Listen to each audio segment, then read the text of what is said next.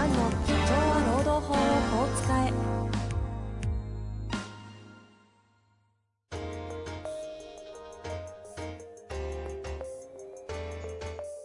法律の下で展開されるビジネスの世界。ポッドキャスト社長は労働法をこう使えば弁護士の向井蘭が経営者の立場に立って経営者が知っておくべき労働法の基礎だけでなくビジネスに関する法律の問題を分かりやすく解説します。こんにちは、遠藤和樹です。向井蘭の社長は労働法をこう使え。向井先生よろしくお願いいたします。よろしくお願いします。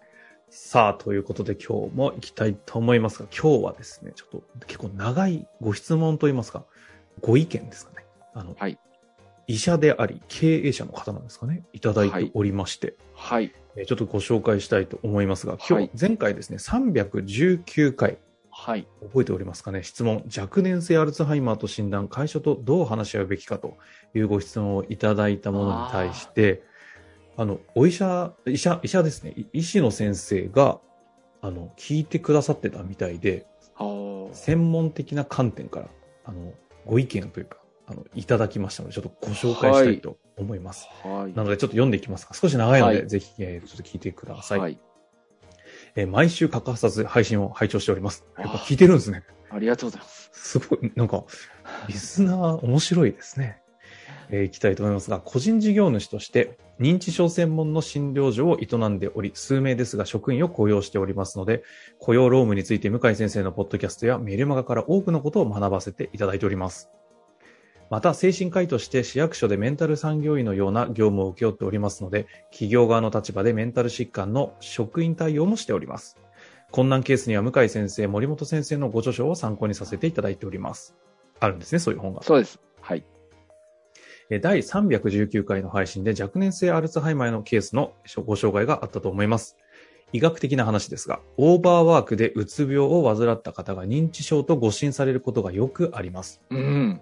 一方で認知症の諸症状としてうつっぽくなる方もいるので、精神科医、精神科もし、もしくは物忘れ外来で専門的な検査が欠かせません。は障害者雇用のお話も出たと思いますが、精神科をはじめとした認知症の専門医療機関に通院を始めて、半年以上治療を受け続けたのにもかかわらず、症状が改善しない場合は、若年性認知症でも症状に応じて、精神障害者手帳の取得が可能です。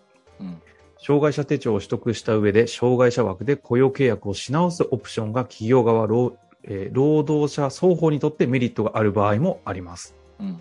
もし本当に認知症などだとしたら、症状の進行を遅らせる薬を使っても業務上のパフォーマンスを改善するほどの症状改善は期待できません。一方でもしうつ病だった場合は、休職することで認知症のように見えていた症状が回復する可能性があります。今回のケースに限って言えば、数ヶ月単位の休職をした上で、専門的な診療診断や治療を行い、症状が回復すれば、うつ病だった、うつ病だったなら復職すればいいですし、症状が改善しないなら、障害者手帳を取得した上で、障害者雇用について接種するのが最適解かと考えました。企業側市役所で若年性認知症の職員を対応することもありますが、他のメンタル疾患と違って仕事が原因で発症するものではありません。本人家族ともに職場に迷惑をかけていることを恐縮することがほとんどという印象です。向井先生のお立場で若年性認知症のために企業側が困るケースに遭遇するということは皆無かと思いますが、何かのお役に立てれば幸いです。差しがましいことではございますが、えーお礼を兼ねてメッセージさせていただくことにいたしました。これからも配信を楽しみにしております。ということで、いやー、ありがとうございます。こんな聞いていただいて。専門家プロ同士のお礼メッセージってすごいですね。いや、す、素晴らしい。すごいですね。この文章もうまいですいや、ね。すいません。あのせっかくお上手な文章を、あの、知能が足りなくて読み切れないってえ神々でしたけいやいど。やととととても流れが良くて、あの、素晴らしい文章。いや、ですよね。ということなんですけれども、まあ、向井先生ね、あの、医者ではないので、そっちは専門じゃないとは思うんですけど、はい、はい。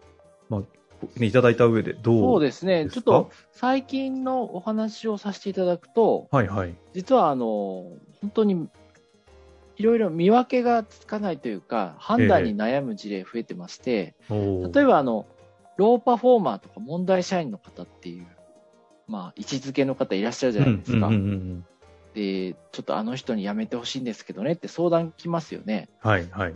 で、こう、ちょっと、こう、精神科とかですね、そういった、あの、精神医学とかに詳しい方が、その社内にいると、はいはい。発達障害じゃないかとかね、あまあ、あ。おっしゃるんですよね。あその、専門家としてではなくて、ちょっとじゃなくて、専門ク家とラシックってしてだって、ことですね。あれ、ちょっとこれ、向井さん、これ、あの、A さんって、ちょっと症状からして発達障害ですかねみたいなね。うんうんうん。社労士の先生からもよく聞くんですよ。うんうん。そう。で、ただ、ほとんどの方は、自分に自覚がないので、うん。その、通院とかしてないんですよね。はいはい。で、あの、意欲がない、やる気がない、能力がないで、我々片付けちゃうんですけど、うんうんうん。障害じゃないかっていう疑いがあるのは昔から多いんですよ。労働問題って実は一部障害とか精神障害とか、あの、発達障害とかがちょっと被ってるんですよね。ああ、なるほど。ところが、裁判所も僕らも、まあそういう知識に乏しいので、ええええまあ見過ごしてる時が多いんですね。見過ごすというのは。要するに、例えばこう、なんか症状からして ADHD じゃないか、多動症じゃないかうんうんうん。思っても、まあ気づかない。はい。ね、これはサボってる。能力がないんだって言って、うんうんまあ対応するんだけど、うんうん障害を持ってる人なんじゃないかっていうね、まあ、そういう場合もあるんですよ。ところが、、ご本人がそうおっしゃるんだったらいいんですけど、こっちからですよ、いきなり見ず知らずの弁護士から、あなたあの、ADHD ですねとか、あの発達障害の何か一分類ですか？みたいな言えないじゃないですか そうですね。うん。言えないので、あの、私は今のところの方針は、ご本人から言われない限りは、その、いわゆる問題社員っていう問題行動を起こす人から言われない限りは、受診進めたりはしてないですね、今の。今のところは進めてない。で、そういう方は、まあどんどん問題行動が拡大するんでうん、うんうんうん。どこかでやめていただくんですけど、うんうんうん。うん、まあ、大体は自分からやめてってもらってるかなと。あ思いますけどね。あの、ですので、話を伺って、あの、実はこう若年性認知症がうつ病の症状の一種でもある時がある。あ。はいはい。認知症に見えてうつ病だったと。うつ病に見えて認知症だったとか。うんうん。なるほどなと思って、だ本当はこう検査したりした方がいいんだけど、まだね、ちょっとこう会社とかまして弁護士から、いや、あなたって何々症でしょ。病院に行った方がいいですよ。ちょっと言えないですよね。まあそうですよね。うん、で、ね産業医の先生もそこまで踏み込まないですよね。産業医の先生ですら踏み込めなかったら、そりゃ、うん、弁護士の立場からなかなか言えないですよね。そうなんですよ。ですので、結局、まあ、トラブルに発展しちゃうんだけども、うんうん。うん、まあ、ちょっと障害がある方で、障害者雇用がいいんじゃないかなっていうのは、まあ、ありましたね。あったはあった。うんだだけど、わかんないんですよね、本当ね。で、本人が自覚がないのに、あなた、なんか病院に行ってし検査してもらった方がいいですよって言えないんで、えーまあ、どうしたもんかなって今、悩んでるとこですね。ああ。はい。なんかこの辺って、あれですね、あの、本当に法律の話だけでは話が進まない横断的なこの、専門領域のこの狭間にある境界線領域のああ、おっ話しゃる通なんで。り。で、で、それでちょっとまた宣伝させていただくと、はい、はい。あの、すみませんなんはいあの、産、産業保険医学学会って保険、え、産業、あれちょっとごめんなさい。名前ど忘れした。あのー産業医学ってあるんですよ。はい。はい。で、産業医学ってあって、で、その中で法律が労働法と関連する当然分野がありまして、うんうんうん。日本産業保険法学会だ。日本産業保険法学会っていうのを立ち上げまして、私じゃないんですけどもお、一緒に。いえいえ、全然、一緒でも全然私なんですはいはいまあ、そこの、あの、シンポジウムに私この前出たんですけど、ズームで。で、そういう保健師さんとかお医者産業医の先生が加入して、弁護士も一部加入してるんですけど、うんうん。まあ話聞けば聞くほど、この産業保険と労働法とかは関係があるなと思いますね。いや、もう本当、この方のね、内容を見る限りですといや、ちょっと今回のは、あの、まさにぴったりの、あの、こう、境界線の内容で、ですよね。ああ、そうなんだと、うつ病である可能性もあるのかという気はしましたね。あそうすると、休養し、休養を取れば、休めば、症状がかなり改善する可能性あるけど、認知症だと、それはないっていうね。あ。なので、障害者手帳の取得で雇用を切り替えた方がいいっていうのもうん。出てましたよね。はい。いや、なるほどなと。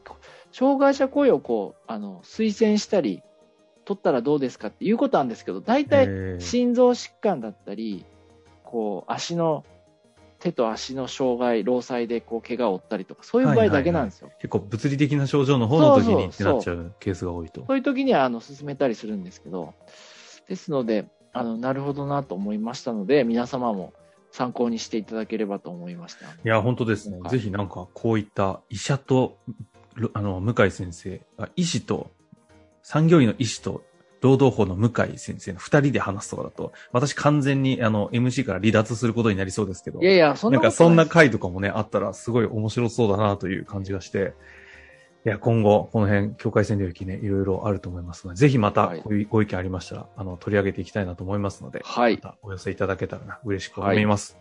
ということで、今日は終わりたいと思います。向井先生、はいありがとうございました。ありがとうございました。本日の番組はいかがでしたか？番組では向井蘭への質問を受け付けております。ウェブ検索で向井ロームネットと入力し、検索結果に出てくるオフィシャルウェブサイトにアクセス。その中のポッドキャストのバナーから質問フォームにご入力ください。たくさんのご応募お待ちしております。